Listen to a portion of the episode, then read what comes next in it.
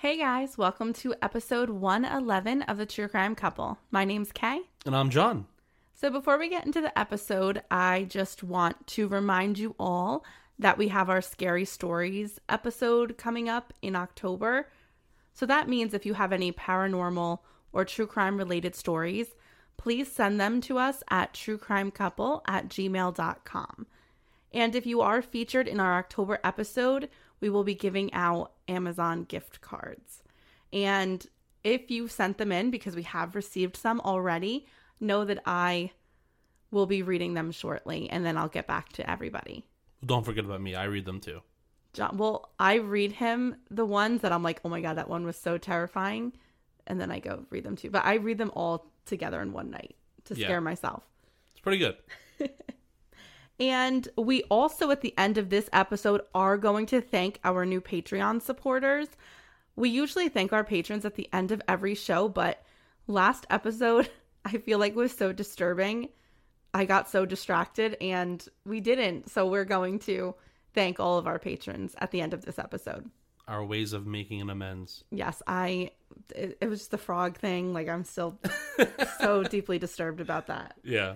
Um, and some of you guys did comment about how disturbing that was. I apologize for for bringing that to the table, but I report the facts. It's true. So, It's true. as disturbing as they are at times. So it, I completely drew a blank after all of that. So I'm so sorry. And we will name all of our Patreon supporters at the end of this episode. And if you want to join Patreon yourself, you can do so at patreon.com slash true crime couple. You'll get two bonus episodes every month, as well as the 50 plus episodes that we already have up there. So happy listening if you're doing that. You ready to get started? Yeah, let's do it. In February of 1999, a mother chose to take her daughter and their family friend to join the other 4 million people a year that visit Yosemite National Park. Once they left the park, their plan was to visit a college that was located about two hours east. This trip, the one that all the girls were looking forward to, would end up costing them their lives when they unknowingly crossed paths with a man who would become a serial killer. A man with a very interesting past. Police say the suspect, 31-year-old Jeffrey Dahmer, has confessed to the killings of 11 people whose remains were found in his apartment. We are all evil in some form or another, are we not? Lock your doors, lock your windows. If you have the ability to provide additional security devices, then by all means do so. On Valentine's Day, February 14th, 1999, Carole Sund, along with her daughter Juliana and her friend Sylvana Peloso, checked into Cedar Lodge. The six building, 207 room hotel was a popular tourist attraction that most people stayed at when they went to explore Yosemite National Park, as it was located just seven short miles away. Yosemite is about 1,200 square miles and is nestled between the Sierra National Forest and the Stanislaus National Forest. So, needless to say, the landscape is breathtaking. And that's why Carole did not want to pass up the opportunity to show her daughter and her friend the park. Carole was a fourth generation descendant of the Carringtons, a very wealthy and well known Northern Californian family. She loved Yosemite and had visited the park as a child quite a bit. In high school, she had met and fell in love with a boy named Jens, whom she would later marry and have four children with, Juliana being the oldest. The couple even honeymooned at Yosemite, which is why Carole was so excited to show her daughter and her daughter's friend, their family friend, the park. I mean, that's really nice. I mean, you know, maybe go on a little hike, maybe have a little picnic, things of that nature. Yeah, if you honeymooned in Yosemite, it, it has to mean something really special to you. So it seems like one of those experiences where you want to share something with your children that you eh, loved experiencing as a child. Yeah, it's kind of like um, like we go to the winery kind of thing. Yes. Except we don't want to bring our kids to the No, we. winery. I mean, maybe It's when an they're older, only yeah. fun place. Oh, yeah, maybe when they're an adult themselves, maybe. that can- really speaks volumes that like that's the place that we would go. Oh alcohol God. is involved. Sorry, sorry. But you know what though? I, I will say this. I do not like like I like outdoors, don't get me wrong, but I do not like national parks and all that stuff. I'm just not a fan. Well, you're thinking of like missing 411, all the people that go missing in national parks, yes. like that yes. stuff. That and also like we've covered even an episode where a kid got lost in the in, in the national park. Yes, baby Dior. Right. So like people go missing there, people get murdered there. Uh, I'd rather stay away. Not to mention there's so much wildlife and so many acres there. A lot. I, I would be afraid that if I was on a trail, a bear would come out, or or a mountain lion, or something crazy. Is Yeah. that weird? Well, I think you were raised in the city, so that is your feelings Yeah, about I nature. mean, I guess, guess so. When there's a bear report of a bear like around our house, John freaks out. Okay, you can't give all the secrets away. Yeah, he That's, gets terrified. It's embarrassing. I, I I'm pretty scared actually. I, I I I'm not even afraid to admit it. I am I am scared of bears. Once a police officer came to our door and was like, "Watch out! There's a bear uh, roaming around." So then we saw him like kind of go into our backyard, the police officer. So I'm like, "Ooh, the bear must be back there." So I go to our sliding glass doors, and John flipped out and he like pulled me away. He's like, "Stay away, stay away!" I'm like, "He's the bear's not gonna come through the glass door." I mean, I mean, I guess you're right in that scenario. Yes, pure fear, but you know what though? You pure gotta, fear. I think everyone would agree with me. There's only a very thin piece of glass between you and whatever's out there. If it did decide to come up to the glass, nothing would stop it from breaking it. I think um like a brown bear I would be more scared of, but it's like a black bear that Okay, it's still a bear. Yeah. But anyway, Okay. uh, Kay okay. is Kay is over here giving away all my secrets I'm and what sorry. I'm afraid I'm of. sorry. But that's okay. We all support you and your fears. Okay. I have them too. So they're spending some time at Yosemite. And I want to take a second because I keep referring to Sylvana Peloso as a family friend. And I just want to take a second to explain the relationship between Sylvana and the Sund family because it's actually really interesting. When Carole was in high school, she was able to participate in the foreign exchange student program at her school. So she spent six months in Argentina.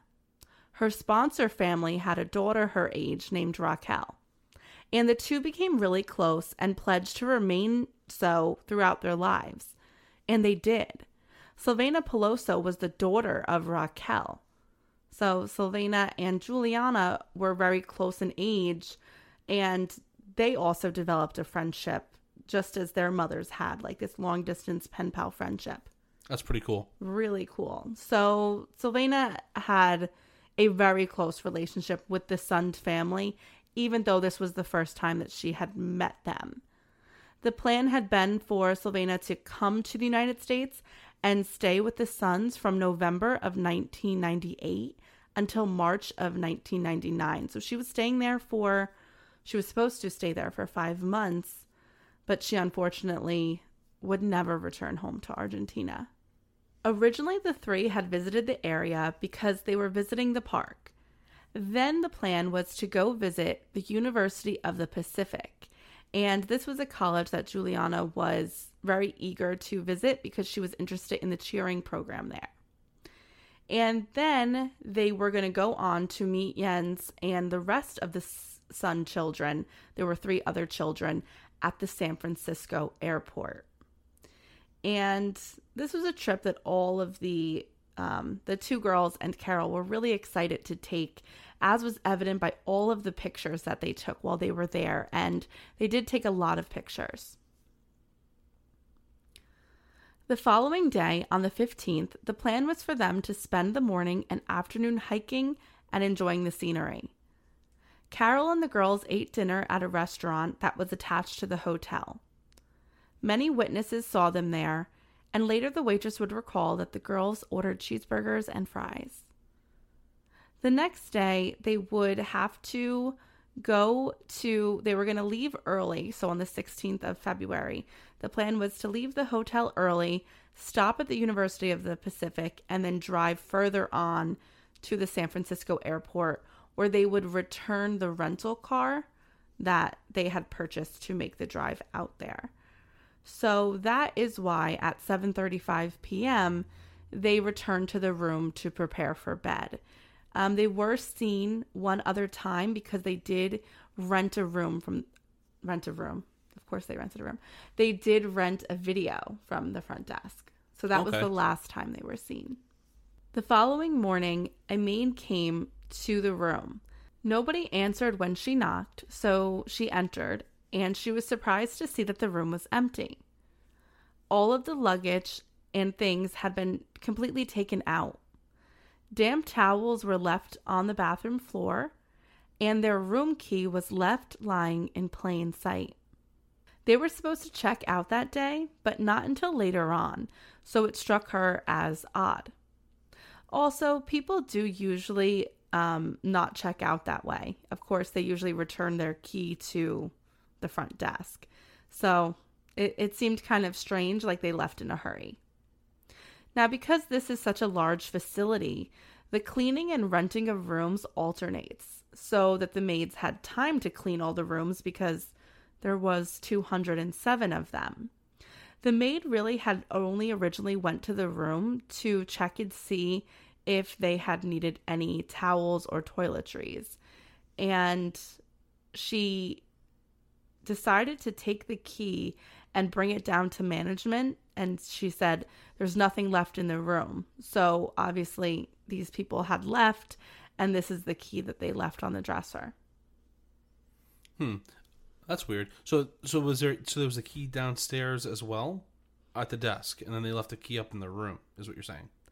There, well, that's an interesting thing that we're going to get into a little bit later. I don't want to get too into the the key situation.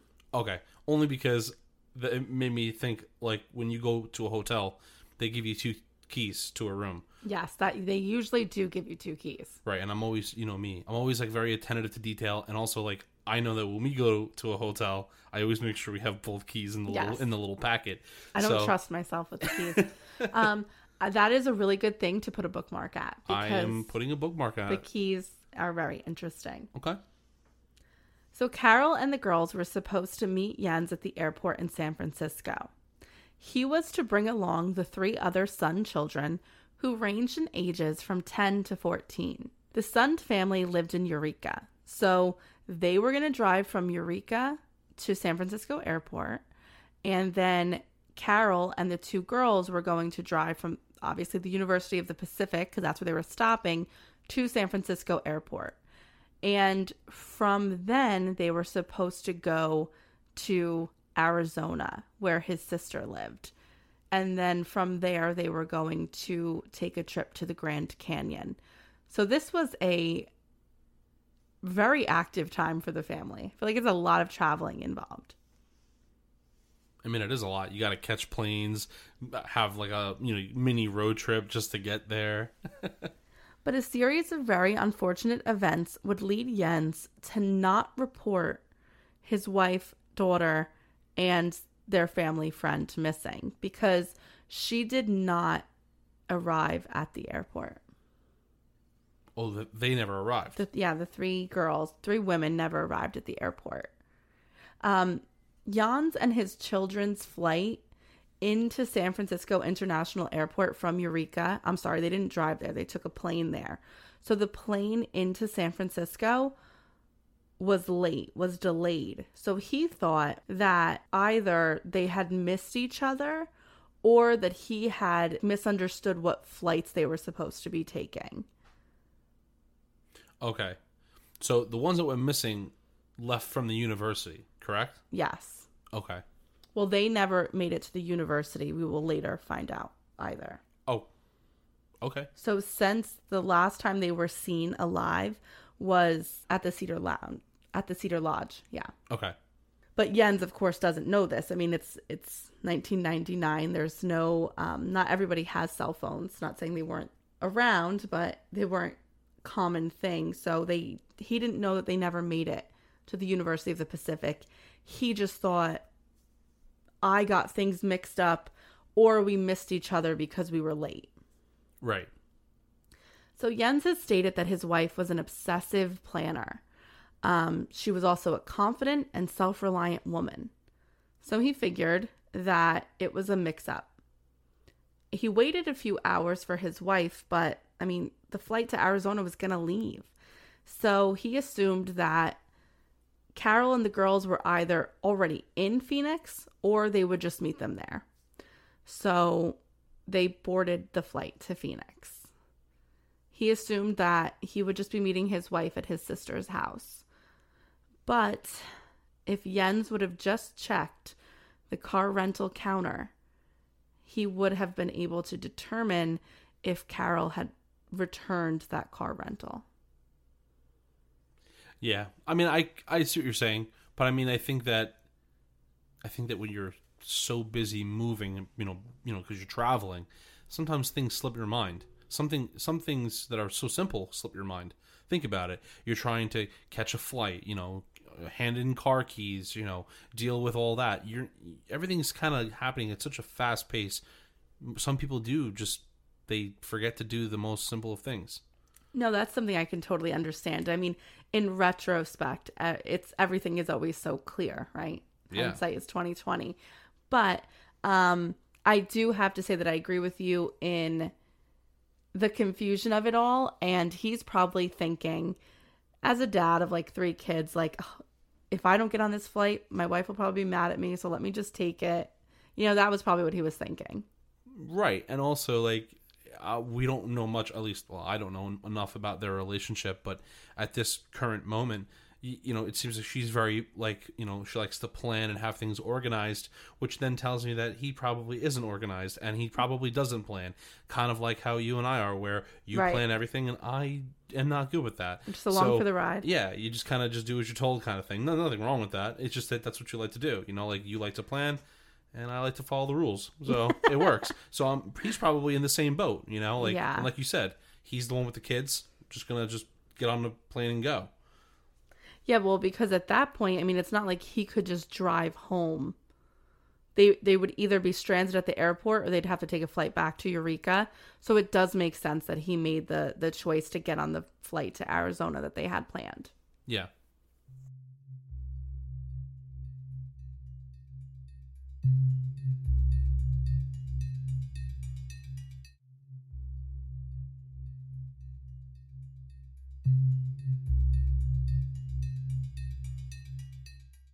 So when Jens and his three other children, all younger than 16 year old Julie, got to Phoenix, he realized that his wife, daughter, and their friend were not there. Still, Jens was strangely unbothered by this fact. Again, he told his family that Carole was very self sufficient and that she would make her way there shortly. I will say, though, that this I find to be a little strange because it's a departure from his original thought process that she was always super well organized. So, wouldn't it have been very unlike her to have missed a flight? I feel like that should have been a red flag for him to at least try to make some phone calls at this point. So oh, so you you want to put a red flag in it? Well, the red flags are up to you. I'm oh not no no no! We that. could share we could share the red flags. I'm just I'm just okay. So you're saying that you think it's weird that the husband isn't ch- checking up on her at this point? I think it's totally normal that he got on the flight to Phoenix, but once he got to Phoenix and that whole first day that he's there, his not only does his wife, daughter, and their friend not show up, they don't even receive a phone call. I think that's slightly alarming. Okay, I I will say that I think it is a little odd that the husband, after being there for what, like you just said, almost a day. Yeah. That is Um, the, is weird. the entire day of February 16th. Okay, uh, so that is weird. I mean, because I think that once I would land, I would try to reach out to to someone, you know, someone in that party there. Right. Um, but the thing is, we have to look back and say that really isn't the golden age of technology where not you know everyone has a cell phone in their pocket where you know people aren't checking their Facebook and Instagram status constantly every 5 seconds it's a I feel like it's a very different world than when we live in and it's only like 20 year 20 something years you know No, I completely agree with you, but I think that in what he says about Carole being this super planner, I think that if she would have missed that flight with her husband, I think she would have at least called her sister in law to say, Hey, can you just leave a message? Um, I'm going to try and get on the next flight out of San Francisco. I, I think that that's what she would have done. She Yeah. wouldn't just not have shown up for a few days. No, I agree with you. Um, you know, I guess I guess it's to be. We'll have to To be a- determined. Yeah, to be determined here. I think we'll have to dig a little uh, deeper, but it is a little odd. I mean, I, I mean, I know it's hard to put yourself in someone else's shoes in a different like era, but I would have to say that yeah, like it is weird because I would want to know your whereabouts. Yeah, I would hope so. Of course. On the morning of February 17th, Jan still had not heard from his wife, and he had no clue where she was, where his daughter was, or her friend, their family friend from Argentina that he was legally responsible for was. So he played a round of golf. He play, he's playing a round of golf now. Yeah. Okay. But this could be a very gone girl situation where it's like it looks bad what the husband is doing, but there might be other stories or reasoning behind it that the media doesn't know. But I mean, it just looks bad on the surface. Agreed. So no one had heard from Carole, and he's playing a round of golf. When he returned from playing, he voiced to his family that he was beginning to worry about this disappearance. So he figured he would make some calls of his own. First, he called Carole's parents, the Carringtons. They informed him that they had not heard from their daughter at all. And this is strange because she called them on a daily basis. So, see, again, that shows me that Carole's somebody who makes a lot of phone calls. So, I think that she would have called her sister in law. Next, he called the California Highway Patrol and asked if they had seen a report involving his wife or the rental car that she had loaned, a 1999 Grand Prix. They had not. So then he called the Cedar Lodge and explained um, that he didn't know where his wife and the girls were. The hotel did tell him that all of their things were gone, but they never really officially checked out. That's weird. He then called the sheriff's department and reported them all missing. Okay. I mean, well, that's I mean that's a good job on his on his part. Yes. I mean, he is going through everything you're supposed to do. Right. Like he didn't just call the sheriff's department first because then I feel like they would have said, oh, do X, Y, and Z. Like he made sure he did those things first. Right, which is smart. Yeah, I will say that once he does get involved in this investigation, he like kind of springs into action here. Yeah, I could say he's exhausted all, you know, Avenues. eh, 100% at this point. after he called the sheriff's department to report them missing, he left um, his children with his sister and then he boarded a plane headed for San Francisco so then he could drive out to Yosemite. And he is going to meet Carole's parents at the Mariposa County Sheriff's Department to speak to them about the disappearance. There, they answered all of the questions that the detectives had for them. She had rented a 1999 red Grand Prix. She had not checked out of the lodge. She was supposed to have been at the airport, but she had not been. Jens had not called, and those integral 48 hours when a person's missing had passed. Hmm. So that's it's it's a pretty big deal. I mean, but now that's really hard to speak on. So I'm just going to speak from the perspective of both the family and the investigators.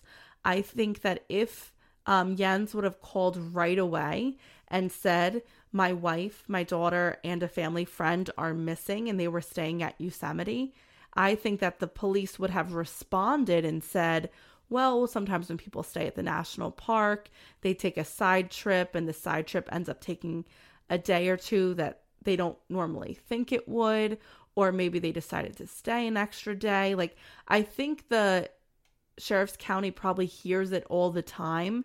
Someone went to visit the park, they're missing, but it's really just like they decided to do more exploring. they probably get that all the time. So I can picture them giving him the runaround. But then at the same time, we don't know what would have happened if he would have called earlier. Right. And also, uh, if I'm not mistaken, maybe you can tell me if I'm right or wrong here, but I I ha- I'm pretty sure when you when it's about someone missing in a national park, that actually is a jurisdiction of the park rangers within the jurisdiction of the federal government. It gets complicated. So it, yes. it can get a little muddy. But they didn't like he didn't know if they went missing within the national park at this point. They were at the Cedar Lodge, which is located seven miles away, so it is under the jurisdiction of the Mariposa County Sheriff's Department. Okay, uh, it's funny you, you actually answered my question. That was my next question. What um the hotel like? How far is it away from the park? Seven miles away. Okay. So, luckily for investigators, the hotel did have that irregular cleaning schedule that I was telling you about. The room that Carole and the girls had been staying in had not yet been cleaned. When the room was searched, nothing seemed out of place. It did not appear as if there had been a struggle. The towels were used and spread out on the floor as if they were just kind of like soaking up water from someone taking a shower. And the last time they all had been seen was when they rented a movie after they had dinner in the hotel restaurant. It was found out quite quickly that the rental car had not yet been returned, so an APB was put out for the car. Detectives knew that there was a strong possibility that they could have all gotten into a car accident. Driving conditions in February around Yosemite were bad, especially for those who did not know the area. There was a strong chance that they could have gotten into an accident and fell off of a cliff. It had happened before an accident where a car falls deep into a ravine and they wouldn't be able to find the car or the human remains until the spring thaw. For three days, the area surrounding the park were searched, but nothing had been found. On the second day of the search for the rental car at the bottom of the cliffs, an interesting lead had been found, but it was nowhere near where they had been looking. About 100 miles away in Modesto, California, Carole's wallet had been found at the intersection of Tully and Briggsmore. Her ID and credit cards were still inside the wallet. It had been turned into local law enforcement by a Good Samaritan. So, this discovery had an interesting impact on the case. It widened the search for the women and brought in the possibility that maybe they had left the hotel early and were headed to um, the University of the Pacific, but they had gotten lost on the way. Now, in looking at the proximity and the direction of the hotel, the university, or even the San Francisco airport, it is not far outside the realm of possibility that they could have gotten lost and somehow ended up in Modesto. They could have ended up on the wrong side of town, met some unsavory characters. The area is known to be home to those involved in the drug trade and those people that have been newly paroled. Like it had um, a high parolee population, I guess you could say. Or there was a possibility that the wallet had just been dumped there. So, so many different things, so many different directions to take the investigation in. Either way, this search just got broadened by 100 miles. So, because the scope of the case was broadening, and because Silvina Peloso was not an American citizen, the FBI got involved with the investigation. This is something that local law enforcement welcomed because they were severely short on resources, and now it was kind of like a mess of jurisdictions because of the Modesto involvement. The FBI was aggressive with this case as soon as it was given to them. The first thing they wanted to do was question the next of kin. So, Jens. Eliminating them as suspects would mean that they could aid in the investigation, so of course it was done first. Jens was a suspect, not only because he was Carole's husband and Julie's father, but because his behavior in the 48 hours after his wife and daughter's disappearance took place was peculiar at the very least. He was described as detectives as being cold and far removed from the investigation. He wasn't emotional, and they thought this was something that was strange because you would think because he did wait those 48 hours, which are understandable, but you would think he would be like feel a little guilt or be have some kind of emotionality about it, and he really didn't. Right. But you know what? The flip side to that is see we we automatically assume that because he's showing no emotion that he has something to hide. But the truth of the matter is if he was to have the opposite of that and be more eager to reach out sooner, he would have been told you have to wait 24 hours. There's nothing we could do. They're over the age of 18 Right.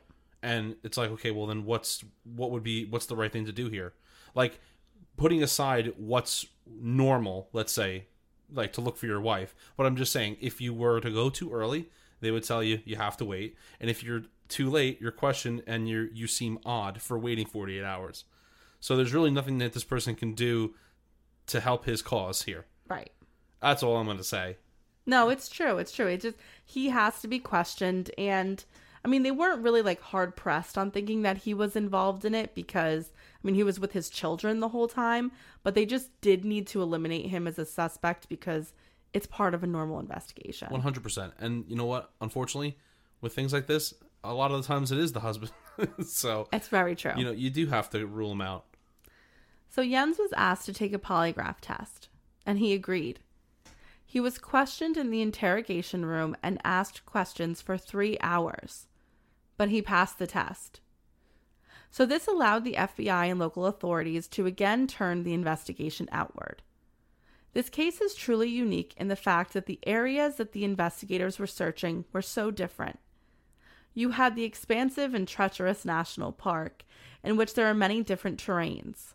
And then you had the Modesto area, more urban and filled with criminals.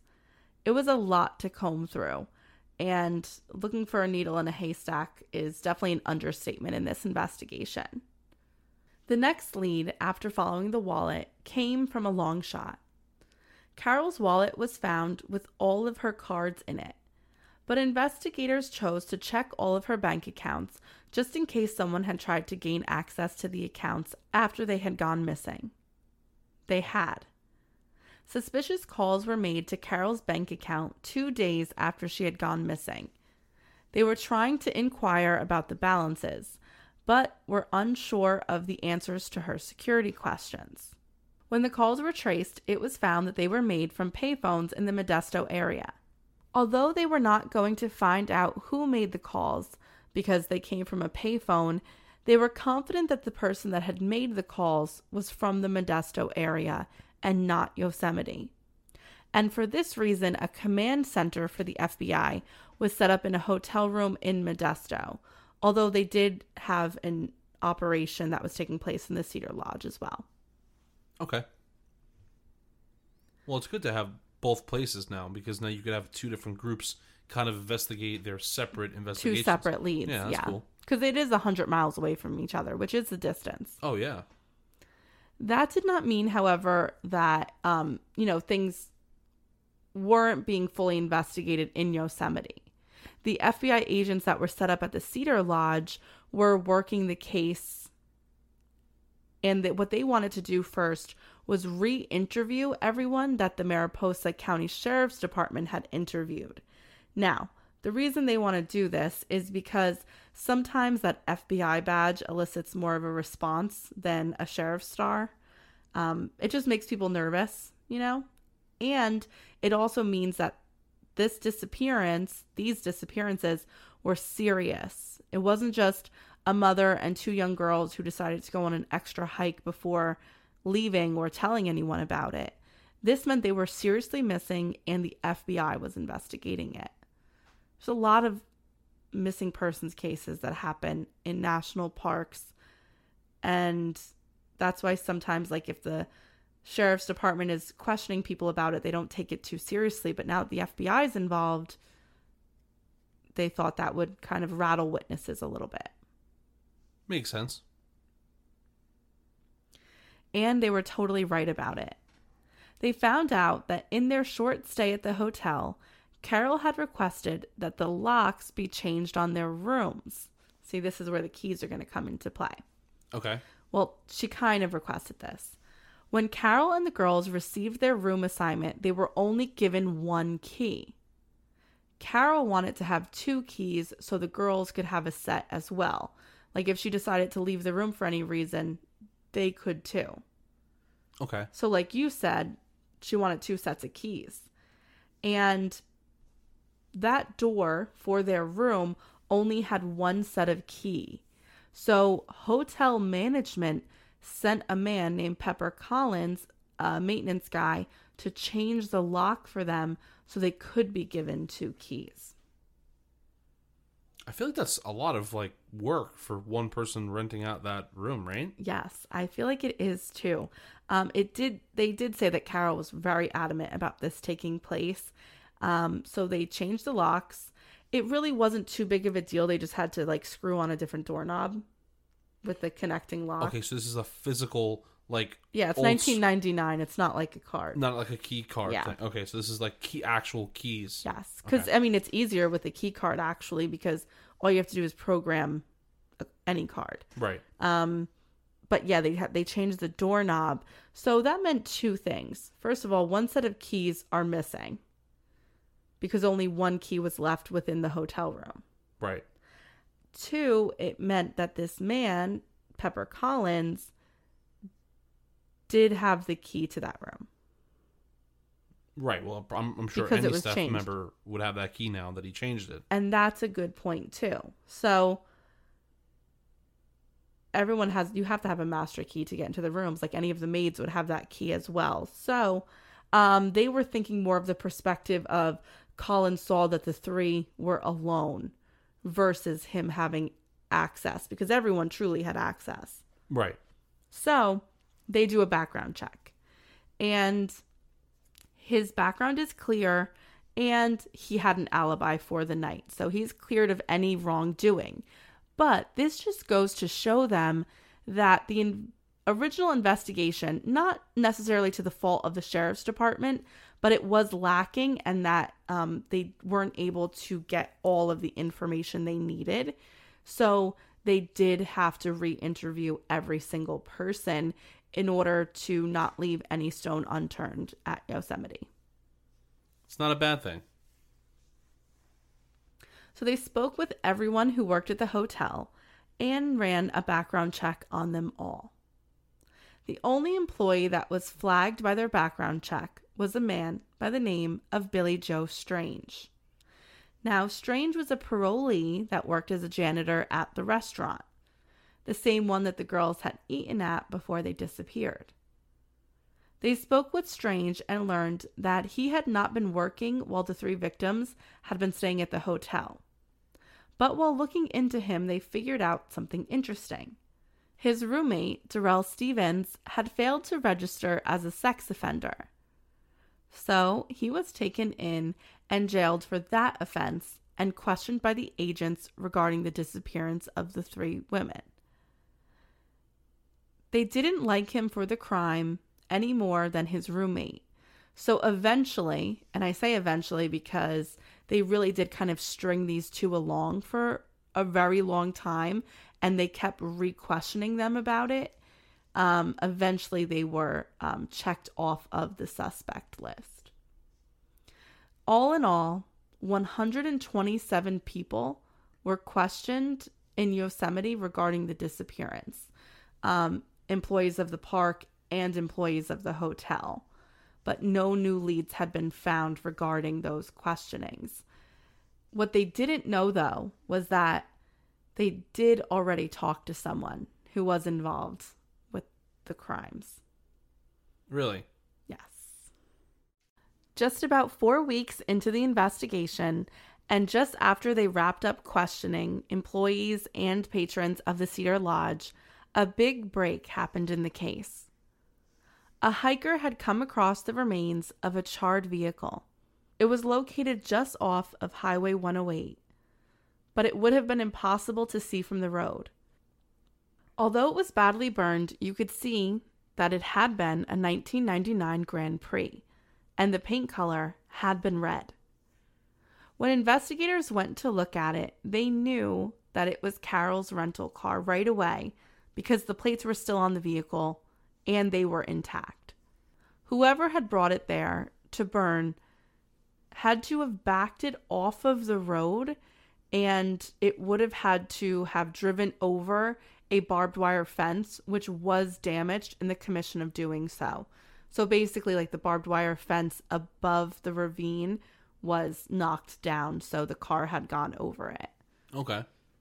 And the car was completely hidden from view down the ravine. So from the road, you would not have seen this. So you know it was like a hidden area then. A hundred percent. So the car itself was searched. It took a while, but they were finally able to open the trunk. In it, they found the charred remains of two people. And this changed everything.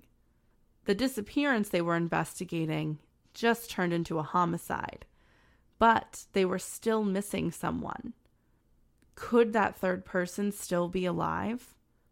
Now, there was now, I mean, there was always a sense of urgency in this case, but it kind of got amplified after seeing this because finding two bodies and not the third could really mean that that third victim was taken. Yeah, I mean they want to at least. I mean, if you could try to save the one life out of the three at this point, I mean, you have to act fast. Exactly. And the bodies were so badly burned. And the last thing they wanted to do was make a mistake here and identify the bodies incorrectly. So they took a lot of time identifying the bodies. Um, they had to do so with dental records. Obviously, um, Silvana Pelosso is from Argentina, so it did take some time for her dental records to be given to United States authorities. But once they were, they were able to determine that the two bodies in the car were that of Carole Sund and Silvana Pelosso. That's sad. Very. And that meant that Juliana Sund was still missing. I'm sorry, I can't remember. That's the daughter. That is the daughter. Okay, I was gonna say I thought it was the daughter. And Juliana Sund is 15 years old, and Silvana was 16. Wow, that's Carole really was 42. So they searched the area surrounding the car, thinking that maybe there will be evidence there. Maybe even Julie's body might be located somewhere around the area. Like maybe if she had tried to make a run for it and she could have been killed in a separate location if that was the case.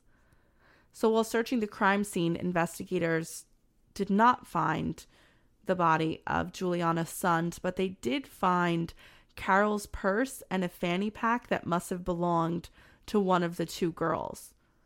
Both bags had cameras inside them.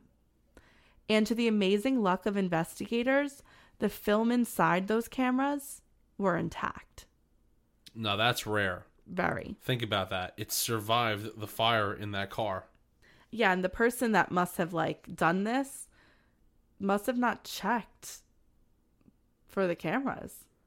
No, they pro- well, it's kind of weird though because if you think about it, like from what we know with the um with the purses of of, of um, I'm guessing the mother here. Yeah. Um, when her purse was taken, because they found the wallet with all the cards Right. and the, The wallet was taken out of the purse. Right. So you would think if he was kind of scrummaging through their belongings, he would have taken the film out, or just, or have taken the cameras to maybe like pawn them off at a different time to get some money. So it it's weird. It like shows that like Or him he just didn't think, or they didn't think that like there was any, value. or, or that it doesn't matter. Like, doesn't matter if we don't take the cameras because there's no evidence that's incriminating on it. They they wouldn't think that. Yeah, but you would think that if they went out of their way to take physical cash, let's say out of a wallet, or take it with them to maybe see if there was anything to take in the wallet, that you wouldn't take, you know, the cameras and the video camera. Well, I don't think the goal here was robbery. You know what I mean? That's true too. So they were able to develop the film. And from what they could see, Carole and the girls had an amazing time traveling in Yosemite, visiting the park, and they had taken pictures everywhere. They even took pictures in their hotel room. And the last picture that was taken was taken at 10:34 p.m. on February 15th. So it showed the girls together smiling on their bed in their pajamas. So this gave investigators a window. They knew that the maid checked on the room really early the next morning. So something would have had to have happened to the three of them between those times. It gave them approximately an eight hour window. Because of the remote location where the car was found, it would have meant that the person who dumped the car was a local because no one would have known about that location. So, this led them to believe that the whole Modesto thing could have been trying to throw them off. Well, that makes sense because based on what we know and what you've talked about in the story, they've definitely talked to somebody already that that is the one that did it. Exactly. So it, I'm kind of starting to piece a, a tiny bit of this together. It seems that based on the last people to hear from them and where they found the car, that that person has to be from the hotel. Yeah. Either someone that's staying there or works there, uh, and would know that by taking them somehow in, with their car to that area or going to that area, let's say, and meeting them there and, t- and, and and doing and killing them and doing all the stuff with the car that no one would look uh, think to look there. Yeah, if it wasn't for a hiker, that car probably would have been there for a very long time. Right, exactly. And then they would no one would be on this person's trail. So now, on the same day that it was reported on the news that the Grand Prix had been found and two bodies were found inside, a man was pulled over for a routine traffic stop in Modesto, and he was very nervous about something. Instead of cooperating with the officer, he ran. When the officer who had pulled him over chased him, the man started opening fire. He shot and wounded the officer. The man's name was Michael Larwick. Um, what happened with Larwick was that after he ran from the officer and opened fire and shot him, he was held up at his friend's house, and police were able to find him because the man was a known associate of him, and he eventually did surrender to the Modesto Police Department. Could you imagine just being associated with someone like that, and then they just come to your house to hide out Well, I after think- shooting at police? He was an unsavory character as well, so. Yeah, that's true. So the man's name was Michael Larwick, and police notified the FBI of this because they found it to be suspicious that the man would run when no drugs were in his vehicle. Um, he had been arrested. He had, well, he had a long list of things he had been arrested for, but one of them had been drugs. So they were like, well, why would he run if he didn't have anything, any drugs on him? I mean, he did illegally have the weapon that he shot the officer with, but the officer would have never known he had that weapon if he didn't use it. That's true. I guess people like that they're they're height they're just heightened to like police presence, you know? Yes, and maybe he could have been high at the time. Yeah. Many factors. But they thought this was a little suspicious. So when he was questioned, the FBI really they stepped in because they wanted to ask him some questions regarding the disappearance. They thought it was fishy that he was nervous on the day it was said that the Grand Prix was found. Okay. Like, did he run because he thought they were stopping him for something else? That's a possibility. Guilty people run. That's true. Now, the Grand Prix was not found in Yosemite, and that becomes important now. It was found in Stanislaus National Park in Stanislaus County, and Michael Larwick, it was revealed during questioning, grew up only a few miles away from where the car had been dumped and set on fire. This goes to the theory that it must have been a local. A local that now lives in Modesto, where the wallet was found. Okay. See, now we're getting somewhere. Yes. Larwick was also a convicted felon that was out of jail on parole. He had been jailed for assault, rape, and attempted manslaughter. And they received another hit. He lived with his half brother, who, as you would imagine, also grew up miles from where the car had been found. He was also a parolee. Eugene Dykes, who was 32 years old, um, Larwick is 42. Um, Dykes had served prison time because of statutory rape, forgery, and false imprisonment. Ooh, These men sound very good for this. yeah. Both brothers were held for parole violations as they were looked at as suspects in the disappearance of all three women and the murder of two. When questioned, they both denied any involvement in the disappearance or murders. They were asked to take polygraph tests, which they agreed to do. Larwick's test was inconclusive, and Dykes failed his miserably. After that, the brothers were apprehensive to talk to law enforcement again. Known associates of the two men were questioned, and some said that they had seen the two with Carole Sund's ID and jewelry, which was later identified as definitely belonging to her because Jens said that it was hers. Um, some of the witnesses said that they had seen the men place calls to see how much money were in the account. One woman was asked to forge a check that belonged to Carole Sund. Okay, so there's a, there's a possibility that they could have taken things off the victim. Yes. So the FBI was beginning to think they had their men. But while the men were in jail, a letter was sent to the Mariposa County Sheriff's Office. It was a crudely drawn map of the Don Pedro Reservoir. There was a horizontal line that was drawn through the top part of the body of water, and another slanted vertical line to the left of the page. The horizontal line was marked 120, and there was an X on the map just above the body of water. That is labeled Vista Point. The sheriff's officers knew where it was. It depicted the Don Pedro Reservoir and the bridge that went across the reservoir. Where the X was drawn was where the hills were that overlooked the body of water. But it wasn't necessarily the map that was so terrifying, but the sentence above it. We had fun with this one.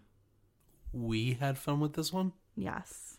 That is scary, and it's kind of like you're getting like imagine opening this up and it's like a a, a detailed tr- like murder treasure map Yeah. because I'm guessing they're they're saying that this is where the body is. Yeah, this is where Juliana Sund Right. is located.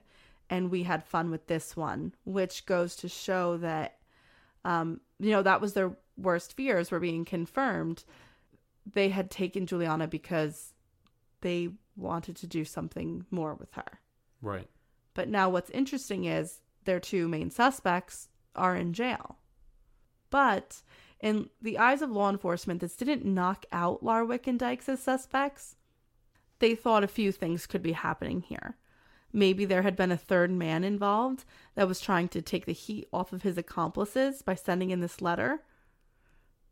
Or they had simply paid an outside friend to do this. Or it wasn't them at all. I mean, those are three very real possibilities here. I mean, I think it's pretty bold to send in some sort of map as to where the body is. Like, I don't think that uh, uh, you know your average person, you know, if you gave them a hundred dollars, you know, or whatever amount of money, would would just go out of their way to do this, you know, and send it to investigators. Well, we're talking about two people here that are very heavily involved in drugs and the drug trade. And I'm sure they did know a few people that they sell drugs to that might be desperate enough to do that for a $100. I mean, I guess you do have a point. I mean, I the real thing here is you would have to actually follow that map and see if there truly is a body there. Exactly. Either way, no matter which one of these scenarios is true, they had to go to the reservoir and they had to search the area, which they did. Um, they wanted to find out just how much their map maker knew. Cadaver dogs were brought in from Los Angeles. They started at the spot where an X was marked on the map, and immediately the dogs hit upon a scent and that scent brought them right to the body of 16 year old Juliana Sund. Although she had been exposed to the elements for months, it was clear that her throat had been slit deeply and savagely. The scene was horrific and brought a lot of new questions to the investigation. The map was strange.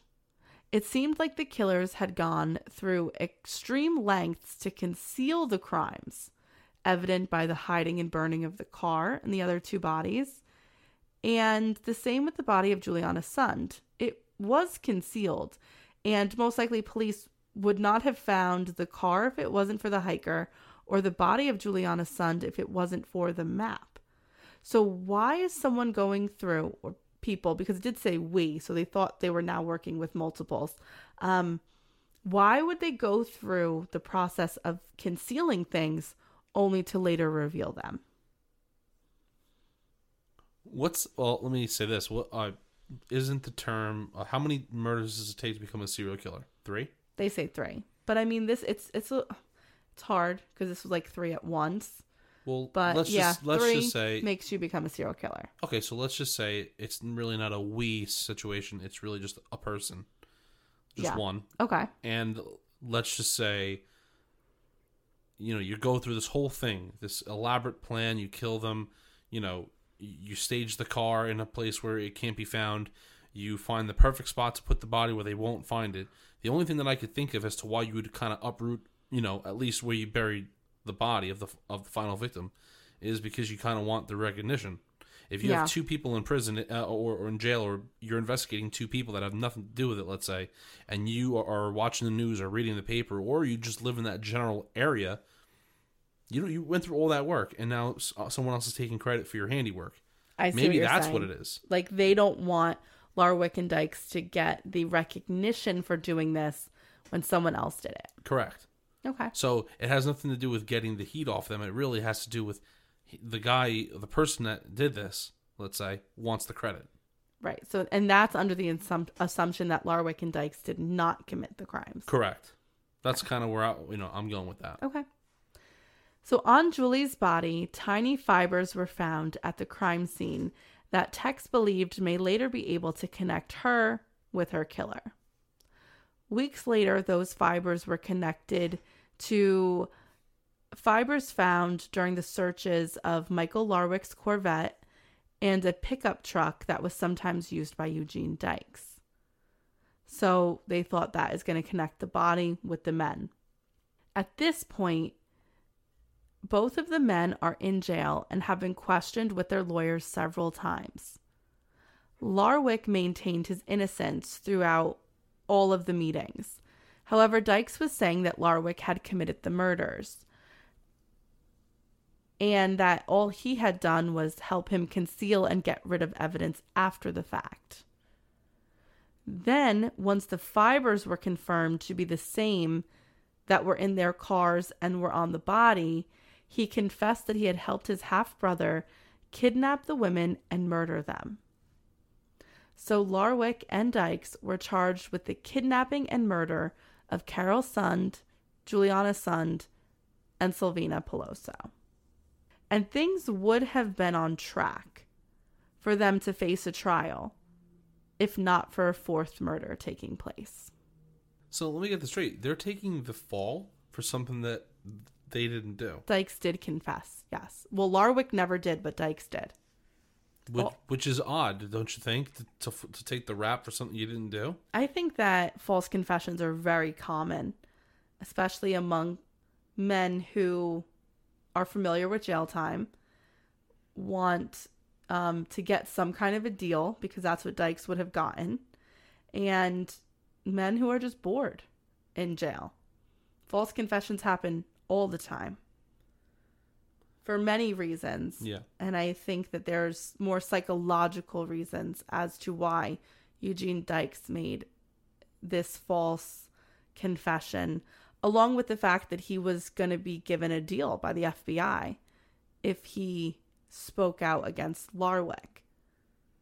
It's very interesting to me, but I would have to, if I was the investigation team here, I would have to somehow try to make sure that they're not just trying to, you know, make a deal. You know, that's why they're taking a rap for it. Do you know what I'm saying? I totally know what you're saying. I think they did try to do their due diligence. Um, but then at the same time, they also believe they had physical evidence because not only was he confessing, but they had the fibers that connected them. I see what you're saying, though. I It know is- it's very loose evidence. Later, we find out that what had happened was the belongings and the bodies were wrapped in a blanket, and that's where the fibers came from. So when the whole wallet thing, we'll get there. We'll get there. I don't Yeah, want to give it away. Don't ruin it. Sorry. I always want to like explain it right away. I have to build the story. That's okay. No, yes, you do. Okay. On July 21st of the same year, four months after Larwick and Dykes had been charged with the crimes of the Yosemite Three, as they would be called, Joie Ruth Armstrong, a 26 year old naturalist who worked for the nonprofit Educational Foundation at Yosemite, was packing up her Jeep that afternoon. She was preparing for a drive to go visit a friend in Sausalito, which is just under a four hour drive away. While she was loading up her car, she received a phone call from one of her coworkers asking for some paperwork. She told them that she would bring the paperwork over to him before she left for her trip. But that paperwork never got delivered, and Joie would never arrive at her friend's house. At around 3 a.m., Joie's friend began to get worried that she had not arrived. She made a call to Yosemite Park authorities to let them know that Joie had not arrived to see her, and she wanted to know if they could perform a wellness check on her. If not then, then in the morning. Well, the rangers of the park did lead an investigation into Joie's potential disappearance. They knew her well. She shared a cabin with two other people, but they knew that those two other people had been gone for the weekend. When they got to her cabin, they first found her sunglasses broken on the front porch, next to a spilled watering can. Inside the cabin was a mess. The furniture was thrown around the cabin and the bed had been turned over. It was evident that whoever had fought in the cabin had fought hard. This was a crime scene. They preserved the scene and called the sheriff's department. As the police investigated the scene, a media frenzy began. All the reporters were asking if this crime was connected to the murders that had taken place just five months before. No official comment was made by the investigators. Five hours after the discovery of the crime scene at the cabin, the body of Joie Armstrong had been found in a nearby creek. Her shirt had been pushed up, her pants unzipped, which led investigators to believe that there was a potential sexual assault. She was missing her head. Oh wow.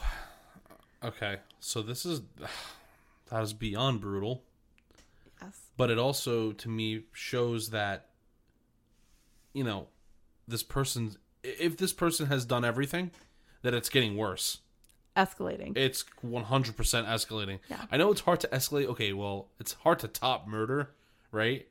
But I feel like the only way to get, you know, the way I feel like it's getting worse is by him decapitating this person. There's like a it's getting- difference between slitting someone's throat and decapitating Right. someone. Yes. Like that's it's like it's like he's butchering people. Yeah. Well, Joie's head was found 27 feet upstream, and it had been savagely and crudely cut and ripped from her body. Oh, that's horrible. Yeah. Joie was brutalized by her murderer, but she would also be his downfall.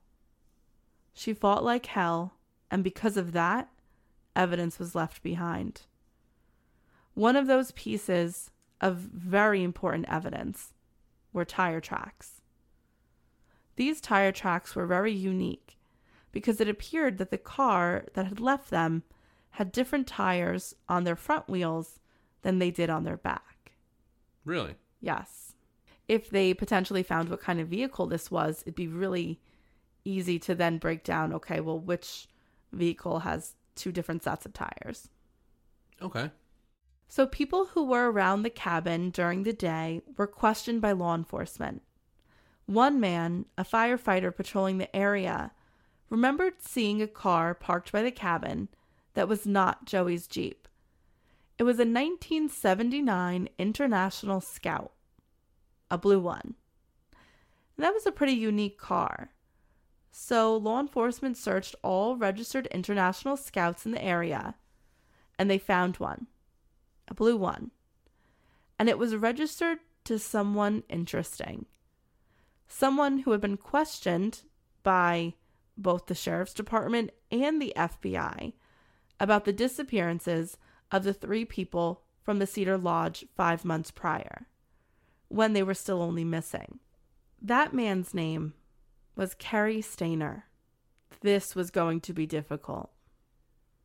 Now, I am so sure that right now you are saying to yourself, that name sounds really familiar. And that's because you love true crime. And we love you for that. The Stayners are famous in the world of true crime. Cary's brother, Stephen Stayner, had been abducted at seven years old while walking home from school by a man named Ervin Murphy. Murphy worked at a Yosemite National Park resort with a man named Kenneth Parnell. Parnell was a child molester, and he very easily persuaded Murphy to kidnap a child for him under the idea that he wanted to raise him into religion. He had told Murphy that he was a minister. Stephen was taken by Parnell and held in a cabin for 13 days, where he was raped repeatedly by the man. Stephen was told that Parnell now had custody over him because his parents had too many kids and could no longer afford him. They didn't want him anymore. He had an older brother, Cary, who was 11 at the time, and he had three younger sisters. Parnell told Stephen that his name was now changed. His name was Dennis Parnell. And over the next several years, Stephen lived with Parnell. He was enrolled in various schools, and he had to endure endless sexual abuse. The tragedies that he had to endure were heartbreaking, and they included being raped by other people and Parnell conditioning him to never run away. But as Stephen got older, Parnell lost interest. So he plotted to kidnap another boy, and he enlisted Stephen's help in doing so. Stephen, not wanting another human being to go through what he had to, sabotaged all of these attempts. At this point, Stephen was still being abused by Parnell, but not as often as he had been. He did have freedoms. He could drink, smoke, do drugs. But his life was still a nightmare. Parnell was eventually able to kidnap another boy, a five year old named Timothy White. That was the catalyst to snap Stephen out of the trance that he had been living under for eight years. At 15, he escaped while carrying five year old Timothy in his arms. His plan was to have Timothy walk into a police station and he would run away. But a police officer saw and stopped the two boys first. Both children were reunited with their families the same day, March 1st, 1980. The Stayners were in the media for a very long time after S- Stephen's abduction. Um, Delbert and Kay, his parents, and Cary's parents were very adamant that Stephen was still alive. They kept everything in his room. They bought presents for him every year. They knew that he was going to come home, and eight years later, he did. But they did say that he didn't come back the same as you can imagine, you can't in a situation like that. Parnell was tried and convicted of kidnapping because of statutes of limitations and jurisdiction nonsense. He was not charged with any of the sexual assaults that took place against Stephen. He was sentenced to seven years, and he only served five less than the time that Stephen had to serve with him. And this did later prompt kidnapping laws to change. Stephen had a very hard time adjusting to life back at home with his family, he was very apprehensive to talk about the sexual assaults that took place. And when he did return to school at 15 years old, the kids at school bullied him for being sexually assaulted. That's really unfortunate. and Isn't that sad. so sick? It is, but you know, like that's like unfortunately that's the. Uh, uh, you know, things have changed. We've come a very long way. I guess I'll, I'll I'll just say that we've come a very long way since then. Not only with the way that things happen in school and how people are treated, The laws. the laws also. Because I mean, how could you only serve five out of your seven-year sentence? And even seven years is It's nothing. Uh, to you know, you should have been there in there forever. What you did to this poor child and others, I'm sure. But Yeah, I um you know, but even even now, even if this were to be happen and like that stigma is still there when it comes to sexual assault of boys, of men, and it's not something that people like to talk about. Um, there still would be like an apprehension. I mean, S- Steven Stayner was a celebrity. There was books written about this, movies written about this. Um, when he was found, they asked him what his name was, and he said that his name was he thinks his name was Steven. Like he he forgot what his name was. Yeah, because it's almost like a form of brainwashing, Yeah. right? Um he he knew his last name but he didn't know how to spell it. He'd spelled it wrong. It's it was just terrible. And life was very difficult for him. But Steven Stayner at 19 years old got married and had two children. He worked with child abduction groups and gave interviews about the dangers of kidnapping and strangers. But tragically, on September 16th, 1989, he got into a motorcycle accident on the way home from work. And he sustained a fatal head wound and died on impact. So he was really at that point, he'd only been free for nine years. And and one of like a devastating fact about his funeral was that one of the pallbearers was Timothy White. Oh wow, that's crazy. So, needless to say, the Stayners were famous, famous for being in the thoughts of the American people. Like, when Stephen was taken, the country mourned with them. When Stephen was returned home, the country rejoiced with them. They soaked up this story of how brave this boy was to save another boy from suffering the same horrific fate as he had to endure for eight long years. Like, Americans were very invested in the story of the Stayners, especially after the books, after the movies. And then he was tragically killed in an accident. Then the country mourned with the family all over again. It was like, in everyone's mind, he would always be the seven year old victim. Yeah, that's really sad. It's terribly sad. And now you have Cary Stayner, who is being seen as a suspect in the sexual assault and decapitation of a woman. I find that so weird. You know, like think about it. If you're, you, you know, you're in that family, you knew what happened to your brother, right? And now this is all coming to light.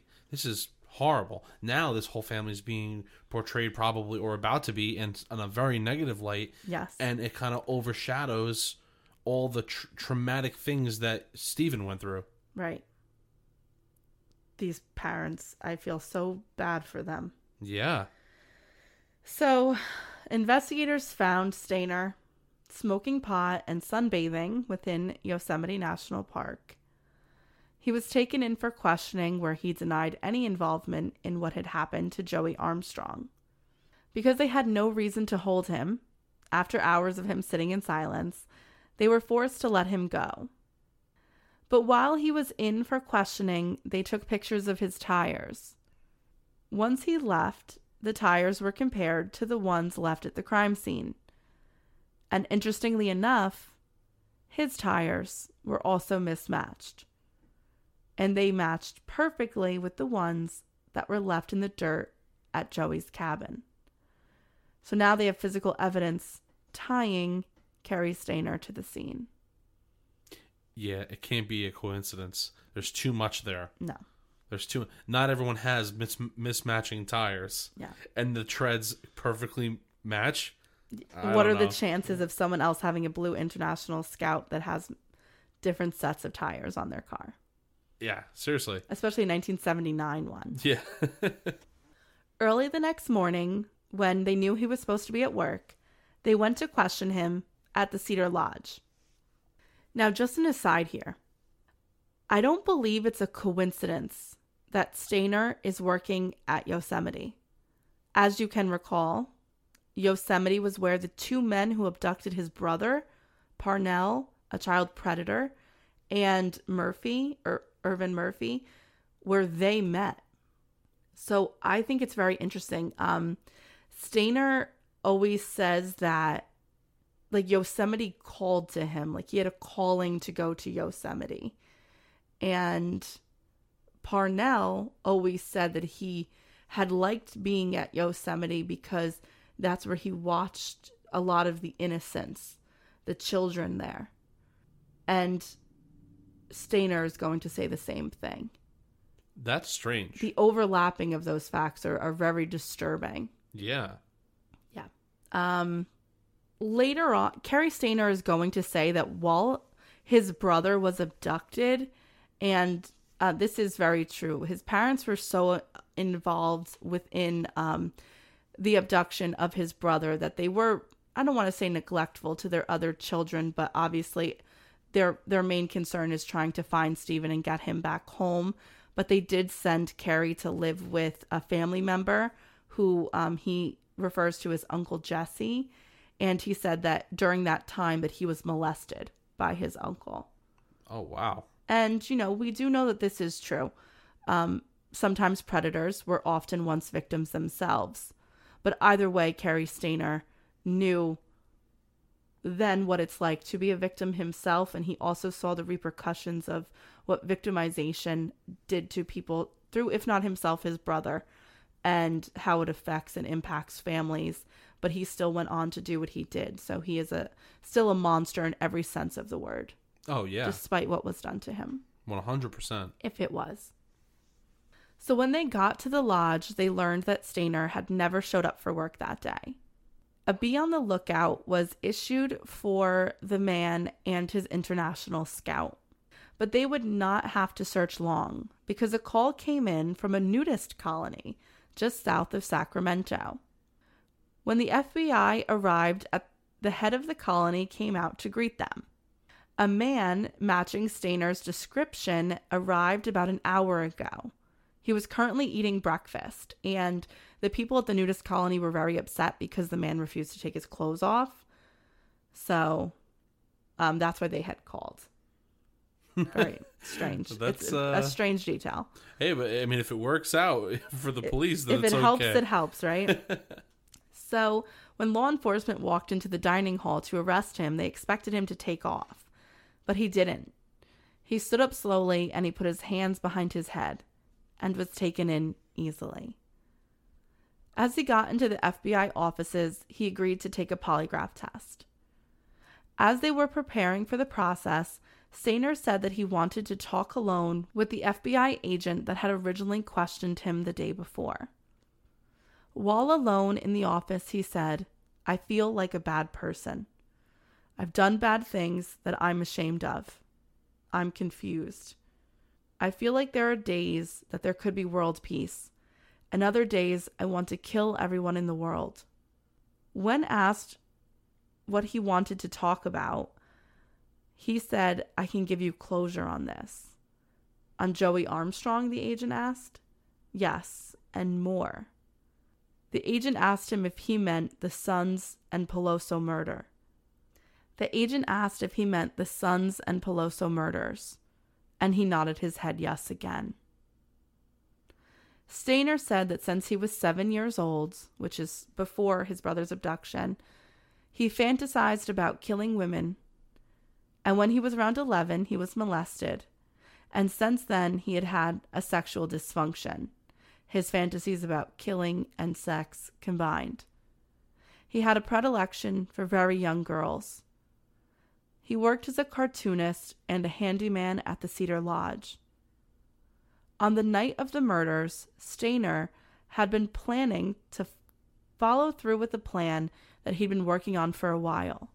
He was dating a woman that had two young daughters. That night, he was going to rape and kill them. Those three, a mother and young girls, were saved because an unexpected guest came over and was staying on their 10 acre property. Oh my god, so lucky. Yes. Stayner was furious about this. He was amped up from thinking that he was going to be able to make his fantasies a reality and he still like had that adrenaline running, so he was on a mission to follow through with his plan however he could that night. And unfortunately, when he went back to the Cedar Lodge and he saw Carole and her daughters eating dinner, he chose them. It's actually scary how that kind of process like Unfolds. unfolds. Oh wow. Oh, that's funny. It's it's yeah. How like that day preceded so many things happened for the tragedy that occurred to occur. Like, well, I could say everything ha- had to go right, but you know, everything went wrong for that to take place. Yes. Uh, But I, but you know, once again, a whole family was saved because of that, and that's kind of what sparked this to happen. It's ki it's just nuts to me how that Yeah. you know we get from that to that. The tragedy of it all. Yeah. And the circumstances. Yeah, So he had to come up with a plan quickly, he said. Because he worked at the hotel, he knew that no one was staying in the rooms around where Carole and the girls were staying. So he knocked on all the doors around them, said loudly that he was checking for leaks, went into the rooms for a few minutes, and then left. He did the same thing on to the two rooms next to where they were staying. And then he knocked on their door, room 509. He said he was checking for a leak and he needed to just check their bathroom quickly. At first, Carole Sund told him no, but after he pressed the issue, she let him in. Once inside the room, he forced them into the bathroom at gunpoint. He strangled Carole first and carried her body to the trunk of her own car. Imagine that. Carole was probably terrified. From what everyone said, she was an amazing mother. Her whole life was dedicated to her children. She was selfless. She died not knowing what was going to happen to her daughter Juliana and her friend's daughter.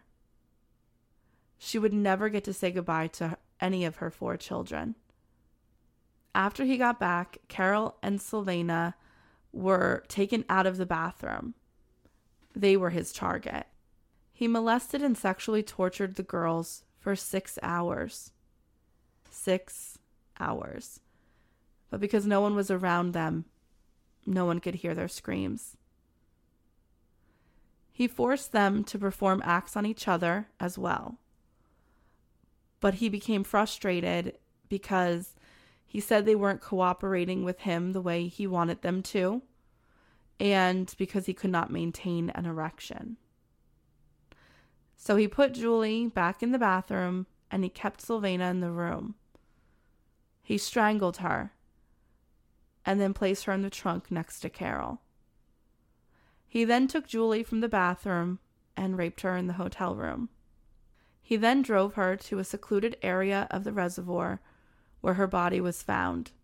He said that she cooperated with him. He said that she had no clue her mother and friend were dead. She just thought that he put them in a different room because that's what he told her. And she thought that if she listened, he would let them all go. He said that he carried her from the car to the hill that overlooked the reservoir, a romantic gesture, he said. um, that's anything but uh romantic. Yes. As the sun rose, he held her in front of him. He told her that he loved her, and then he slit her throat. Jeez. Yeah. He then kind of like rolled her body down the hill, and that's where she was located, um, closer to the reservoir area. he dumped the car down a ravine off of Highway 108 and then took a taxi back to where he lived. He went back later to torch the car. And when he went back to the car, he took Carole's wallet and drove out to Modesto, where he dumped the wallet to throw police off, which he did do because then it was later that uh, Larwick was able to pick up the wallet and it was from the fibers because the wallet was in the trunk with the bodies wrapped in the blankets. Right. That's where the fibers came from, and that's why the fibers were found on Larwick and Dykes because they were trying to somehow use these cards or cash these checks and use the jewelry that was dumped with the wallet. So that makes sense now. Yes. The chances of that as well. This is insane. You know, you know what's odd? I've never heard about this. Well, you know what happens a lot? Um, the tragedy of the Stayner family. I think within the true crime community, people, I mean, Jesus Christ, the story of Steven Stayner is one of the most tragic stories out there. And I think it really pays homage to what his parents and he went through.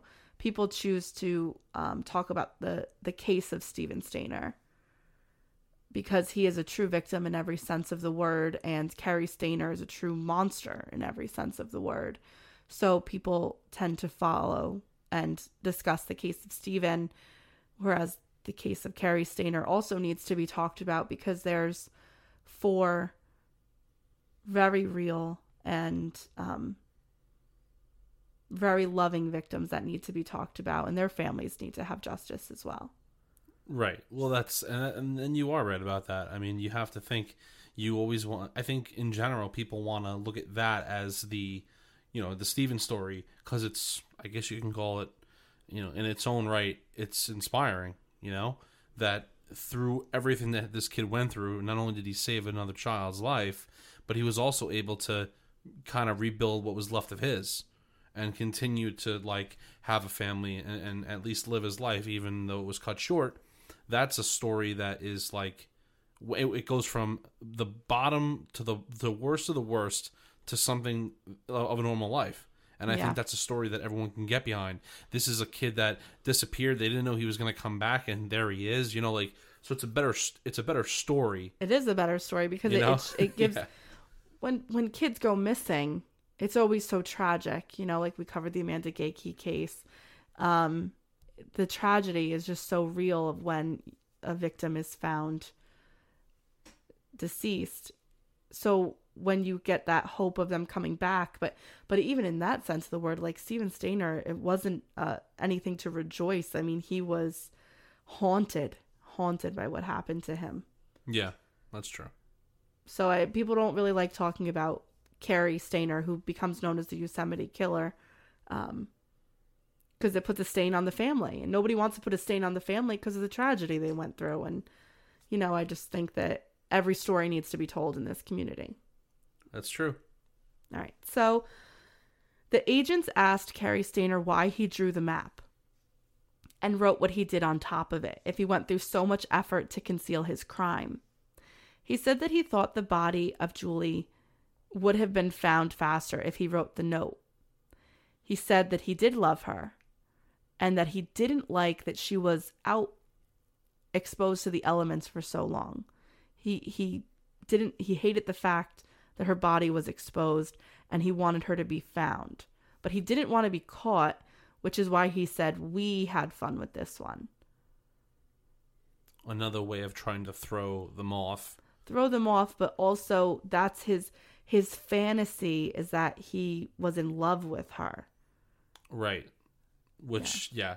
which is funny because Twisted. he would have never even they would have have never even been a target for him unless that happened with that family well maybe he was projecting how he felt about his girlfriend's children onto onto them. onto yes. them that's what i think That makes more sense. which is i mean might be one of the reasons why like you know and he became frustrated and that's why i mean murder was always what he wanted to do but he was saying that he couldn't maintain his erection because i guess i don't know hopefully because what he was doing was sick but more because he felt like he didn't have the connection to the girls. Right.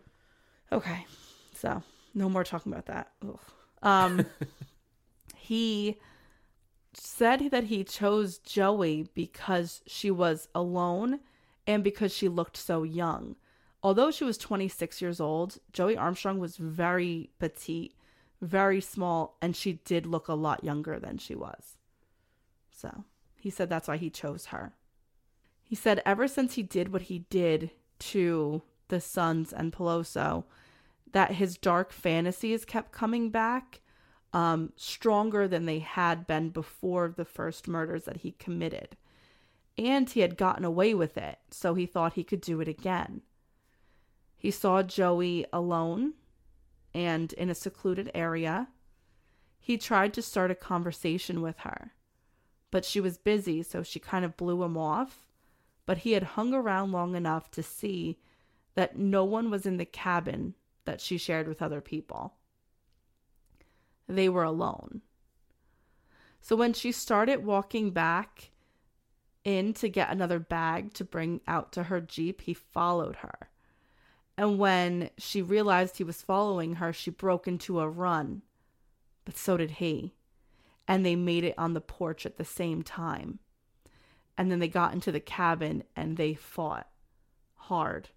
He was getting frantic because he hadn't anticipated this fight he was able to get the gun that he had out and he forced her into his car. But at this point, he's kind of like all over the place, he's saying. He was trying to drive her to a more secluded location when she launched herself from the back seat through the passenger side window in the front. And in the car that he has, there is a considerable amount of room between the seats and the windows but she's also very petite as well. So she was able to get herself out the window. And he was driving, so he couldn't necessarily stop her. So she hit the ground hard, but she quickly got up and started running. She ran into the woods because she thought she could evade him there. He stopped the car and he chased her. He was finally able to catch her um, right by the bank of a river. And it was then, when he got hold of her, that he slit her throat. But he didn't stop. He decapitated her. He gave no reason for doing so, but it must have been the fact that he was enraged by her attempts to escape, to fight, his loss of control. It all, that's why the violence was so, oh my God, undeniable when it came to the the death of Joie Armstrong. Yeah, I mean he didn't anticipate a fight, and that's it. Like you said, it's all it's that whole entire. And then he buildup. was angry, and then he was frustrated, and he took it out on her, Yeah. and um, he then molested her body and left. insane. So it had not been Larwick and Dykes. They had only found the wallet in Modesto, like I said, and they knew that only one man was responsible for this crime. But it, it does go to show you that those lie detector tests are not always reliable. You know, I want to add to that though. In a way, they kind like they kind of are because if we're looking at the two people that took them, they're model they're model troublemakers. They get themselves into a lot of crap most likely. Yes. And they're in some form or another they're offenders of a, of a crime. They're guilty of They're something. guilty of right exactly. They're guilty of something. So maybe they hit on something but it had nothing to do with what they were looking for. Yeah, what they were, what um, professionals who um, administered the test, they said that what might have happened was the fact that the two men are very into drugs. So they were being asked questions about various crimes that could have been committed, and they were thinking that maybe they had gotten nervous because when you're high, you don't necessarily remember everything that you do. So that could be the reason why it was inconclusive with Larwick and failed with Dykes. Yeah. So it could have been many reasons. But after Stayner confessed, the FBI sat down with him and said, Someone needs to prepare your family for this. I mean, how much tragedy could one family take? And this was very different news than what had happened with Steven because they know what it's like to be the victims of a crime, to have their child be the victim of a monster. But now, what happens when you're the parent of that monster? And I have to tell you, there's really no way for them to be prepared for that because I can't think of anyone, uh, like a whole entire family, that had to deal with what they've had to deal with. Yeah, like they've been on both receive, like they've been on the receiving end of it, and and now and now this too. Like it's just crazy. I can I cannot agree with you more when it comes to that because a lot of the families of these predators, these murderers that that you know we talk about or exist in the true crime community, they're like, you know, but they're really nice and, and but they can never conceptualize what it's like to be the family member of a victim. But now the Stayners can. Yeah, They know the pain that the Sunds and the Pelosso family are going through. that's true. very unique situation. I mean, it, between it the is true. families. Yeah, In November of 2000, Cary Stayner is tried for the murder of Joie Armstrong and is sentenced to life without the possibility of parole. Two years later, in May of 2002, he is tried for various felonies and the murder of Carole and Julie Sund and Silvina Pelosso. During the trial, his confession tape was played to the courtroom, the jury, and everyone watching. Silvina's father had to be dragged out of the courtroom because he was cursing and screaming at Stayner when the confession tape was played and he found out what happened to his daughter in excruciating detail. While the tape was played, Stayner himself put his fingers in his ears because he said he didn't want to hear what he had confessed to. During the trial, the Stayners, um, his parents, testified as character witnesses for Cary. They said he was the perfect son and that he never gave them problems, but they felt guilty. His mother, Kay, and his father both sa- said on the stand when Stevie disappeared, we neglected all of our other kids, Cary the most and that they felt guilty about sending him to live with his uncle, who he said had molested him. They begged that he not get the death penalty. His mother said that if his death would bring all four women back, then she would agree, but it would not. So she did what any mother would do, and she pled for her son's life. But a jury, after five hours of deliberation, did not agree. He was found guilty of three counts of first degree murder and was sentenced to death. And he currently sits on death row in San Quentin. Yeah, and he might sit there for a while. I, think mean, so. I mean, it's 2021. I mean, nothing still has happened. So you just like, even though, well, in California, there's like a pause on yeah, there's a big pause on that with everything that's going on. Um, but you know what though? Name me one family that wouldn't neglect the rest of their children after something happening to one of you know, like you know, if one of your children goes missing, and you know, you go. There's so many emotions that are involved in that. Name me one family that wouldn't do that. I think it's natural for his parents to try and find blame with themselves about this situation because it is so unique and like I feel like they feel guilty. I mean, any parent would feel guilty if their child committed those crimes. One hundred percent. So, But I, you know, the, But know, I agree with you. Yeah, it's you know, there's no one that wouldn't feel that way. And then you have to think it's more than just the initial going missing. But imagine now the spotlight and the amount of um uh you know, the amount of like um, Pressure. pressure that they're receiving, but then when he comes back, they're giving him all the attention in the world because they've missed him for for so long. For what was it? 8 years. yeah, for 8 years. So now that's another thing. So now that you know, it's more attention to the one kid because he's been gone.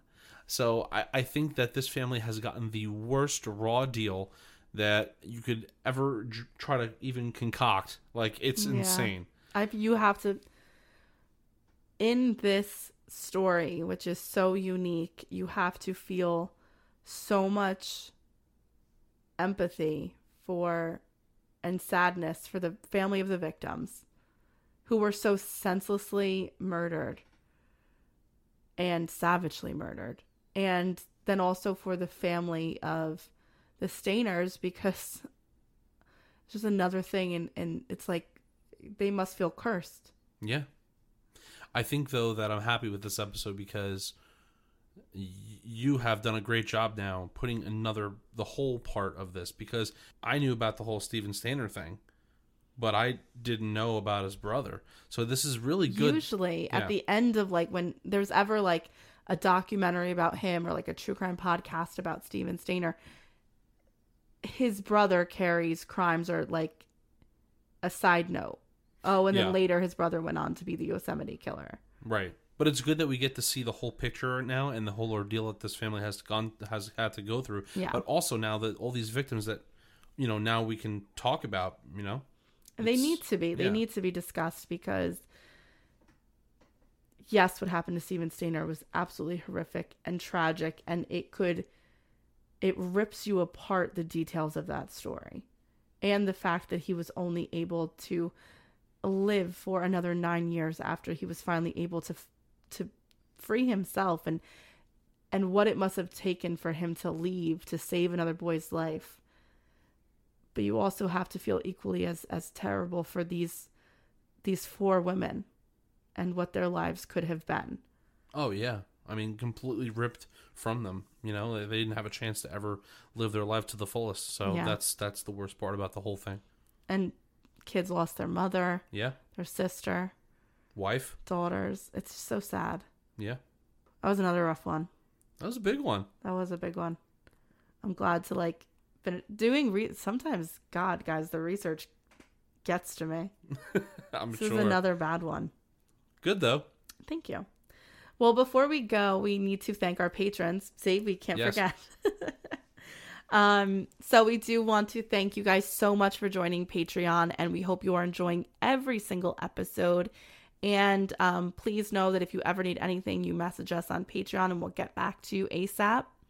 So we want to thank Kayla, Sarah Saharin, Mary Beth Kroll, Chelsea Wayerski, Mindy Easterwood, Caitlin Oruska, Vivian Garcia, Kathleen McMenamin, Cheryl Hatch, Lorinda Walker, Marion Egermont, Kim Moreland, Margaret Moore, Annie Larson, Darcy Peralt, Alicia Albrecht, Megan Collins, Clarissa Hernandez, Brittany Meyer upped her pledge, Adrian Tankard, Diana B., Jill Perrin upped her pledge, Lauren Shirley, Sam, Tara Krasinski, Ashley Hudick, and Misty Trotter.